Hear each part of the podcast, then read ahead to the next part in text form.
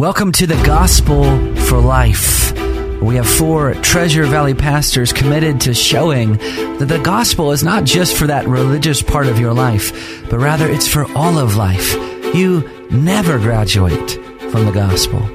I'm Josh Bales, pastor of the Well Church, here with Russell Herman, pastor at Cloverdale United Reformed Church, Phil Moran, pastor at Christ Presbyterian Church, and Jonathan Van Hoogen, pastor at Day Spring United Reformed Church. Now, if you'd like to find out more about us or catch past broadcasts or get information about our annual conference, you can find us at reformationboise.com. Yesterday, we started looking at God's eternal nature.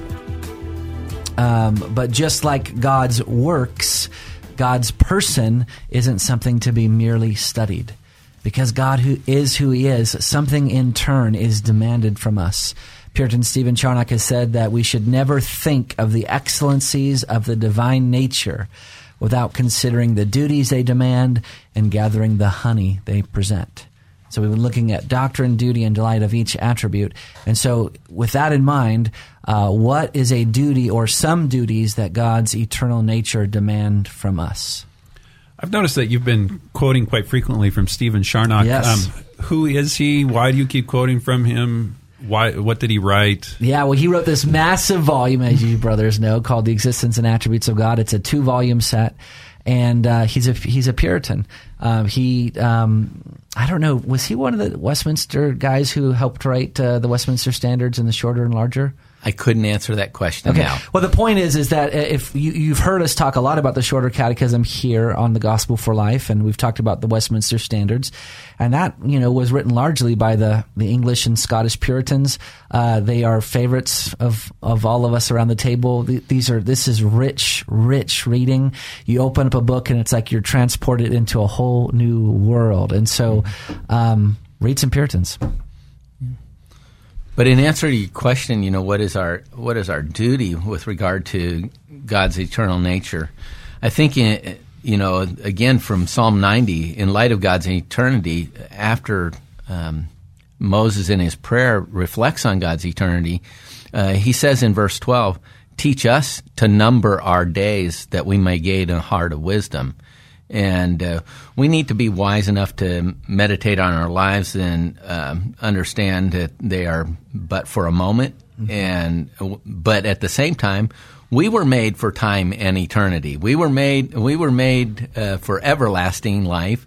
And so we live in time now. Uh, God promises eternity to us.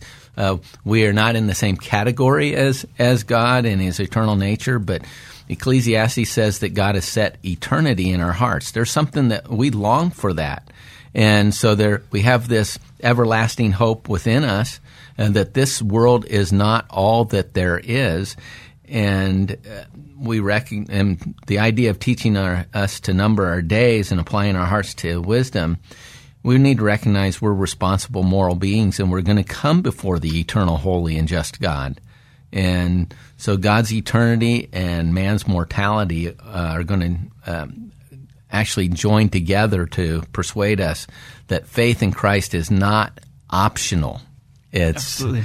you know uh, God came into out of eternity into time and space to rec- rescue His people. Every person we come in contact with is an eternal being, and that should that should be a somber reminder of the necessity of um, the proclamation of the gospel. Yeah. C.S. Lewis, I, I got to grab right there because C.S. Lewis had this a great quote uh, where he says, The dullest and most uninteresting person that you talk to may one day be a creature which, if you saw it now, you would be strongly tempted to worship, or else a horror and a corruption such as you now meet, if at all, only in a nightmare. And, you know, you, you said that every person that we meet is a person that will live forever and ever and ever. And that's, you know, really what we're, what, one of the duties that we have here is to fix our eyes on not just temporal things, but eternal things. That, that should change everything the way we live. Yeah, I don't think there's a passage of scripture that would sum up our duty and delight in response to the eternity of God better than, than Psalm 90, um, which was already quoted. But that phrase that we may get a heart of wisdom. You know, and wisdom, this idea of knowing how to live life. And when you understand, I'm only here for a short time, it's going to help you. It's going to help you realize some things are more important Right. than you think. As we, uh, Proverbs says, the fear of the Lord is the beginning of wisdom. Absolutely. and and the knowledge of His in, eternity is really pushing us to that that wisdom. Um, we need to realize what Christ has done, you know, with in relationship to um, you know life and immortality. Uh, 2 Timothy 1 9 and 10 says, He saved us and called us to a holy life, not because of anything that we've done, but because of His own purpose and grace. This grace was given us in Christ Jesus before the beginning of time. That's eternity past. Um, but it has now been revealed through the appearing of our Savior, Christ Jesus, who has destroyed death and has brought life and immortality to light through the gospel. Mm-hmm. The gospel for life. Yes. Oh. You even see this this concept of of how circumstances of life can shift priorities. You you don't have to live very long to, to encounter people that have had close encounters with death that change their whole priority system because they realize at that point that the stuff of earth is is fleeting. Um, that that what we see here is is temporal, and then they have this this moment where they say, "I was close to passing from time into eternity. I need to change my priorities. I need to change where my attention is being um, placed." Um, and I think Psalm ninety is is stressing you don't need uh, a bout with death to to drive that home. That's how we're supposed to live with our our eyes fixed on that which is unseen. I've been studying through Titus just personally is getting prepared to to plan a church book all about uh, ministry and being a pastor. And I was struck by how Paul describes himself. And Paul even gives kind of a reason for his apostleship in the beginning of that epistle. And he says for the sake of the faith of God's elect and their knowledge of the truth which accords with godliness in hope of eternal life which God who never lies promised before the ages began. Uh, and how he views one of his purposes as an apostle to help people see this hope of eternal life that they have in an eternal God who's promised eternal life. And I think that's not just a duty I have. First and foremost, I have to do that with myself every day, mm-hmm. But that's one of my duties as a pastor is going to be constantly trying to help people take their eyes off of the here and now and think of eternity and think of heaven and to think of an eternal an eternal God. This is a slight duty going into delight. so I hope that's okay. No, we'll just go there right now. I mean, uh, so we we talked a little bit about duty. Then what is our what is our delight with this uh, attribute of God's e- eternity? For me personally, his eternity allows me to just trust him. I mean, if he's not bound by time and space, he knows my days. He he's not experiencing them with me. Um, so he knows what's what's in my tomorrows, and he's more than capable of dealing with that which is which are in my tomorrows. These aren't surprising him. They're not coming out of the blue, and he's going, "Oh boy, what are we going to do about this?" Yeah. He knows. Yeah. And so I can pray to him as one who knows, as one that's that's before me in all possible ways. Yeah. Um, so for me, uh, uh, part of the duty is to trust, and the delight is that I can trust. Yeah. For me, one of the, the, the delights that really hit me hard when I was studying this attribute is that we will never perish, but we're going to live as long as God Himself. Um, now, I- I don't mean that we enter into that eternal nature. What I mean is that as long as God continues to exist, we will live that long. And he'll exist forever. And that is, In Him I live and move and have my being. Yeah. yeah, um, you know the our eternal because because we're facing an eternity and and because it's for us it's going to be with God. The age to come is not just a improvement over the worst of this world it's actually an improvement over the best of this world. I, I you know we were talking uh, earlier this week about you know why people don't long for heaven because they don't realize that this is an improvement on the best uh, of this world as well as the worst of this world. Uh, we're told um God's going to improve our best pleasures, what no eye has seen nor ear heard nor the heart of man imagined. God is prepared for those that love Him, and so uh, Christ is going to be better than the uh, than the world's best forever, and um, you know we're we're going to be experiencing those things. We can say with the psalmist in Psalm 16, Lord, you alone are my portion and my cup. You make my lot secure. The boundary lines have fallen for me in pleasant places. Surely I have a delightful inheritance. I will praise the Lord who counsels me. Even at night, my heart instructs me. I keep my eyes always on the Lord. With him at my right hand, I will not be shaken. Therefore, my heart is glad and my tongue rejoices. My body will rest secure because you will not abandon me to the realm of the dead, nor will you let your faithful one see decay. You make known to me the path of life. You fill me with joy in your presence, with eternal pleasures at your right hand. Mm-hmm.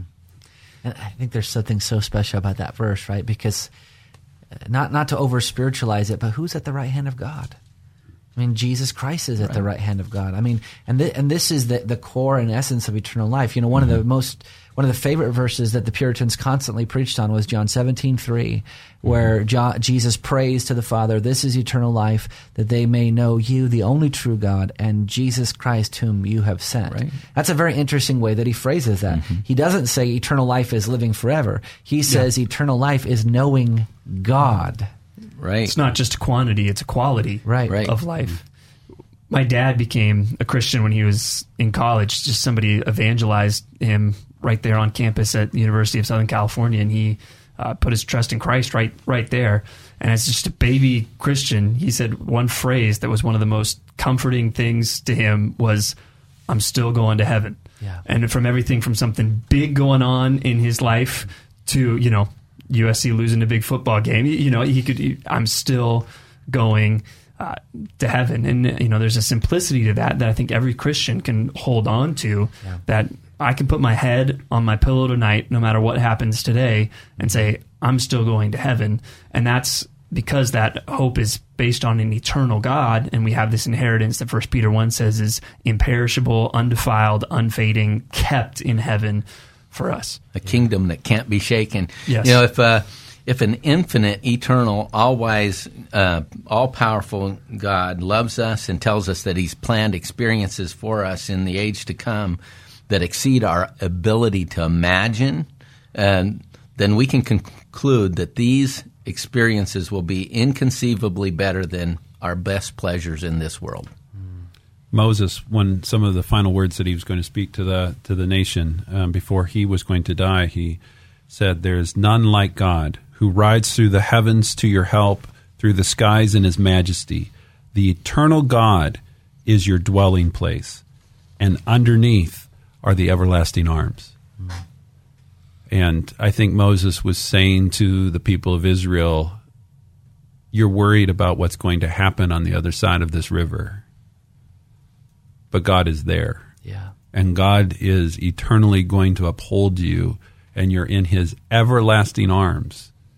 You can trust what God has promised, and you can trust what God will do. Mm-hmm. And I think the same message is for us. In our tomorrows, we can leave them in God's hands. His mm-hmm. everlasting arms are sufficient for our days. Yeah. Amen. Well, maybe we'll finish here just by reading Revelation 22, 3 through 5. Uh, in that state, no longer will there be anything accursed, but the throne of God and of the Lamb will be in it, and his servants will worship him. They will see his face, and his name will be on their foreheads, and night will be no more. They will need no light of lamp or sun, for the Lord God will be their light, and they will reign forever and ever. Amen.